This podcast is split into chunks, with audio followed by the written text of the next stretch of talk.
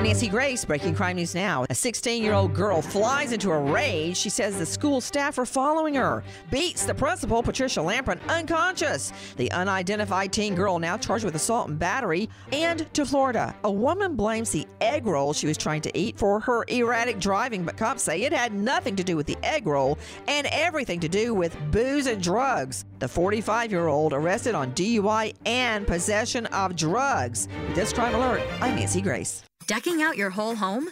Don't stop at window displays. Upgrade your window treatments. If you haven't tried Blinds.com, now's the time. With prices cut up to 35%, Blinds.com can make your dream home a reality with affordable custom window treatments. Blinds.com makes it easy to make small home improvements you'll enjoy every day. Save big at Blinds.com on premium blinds, stylish shades, and more. Shop Blinds.com and save up to 35% off site wide. Blinds.com. Rules and restrictions may apply.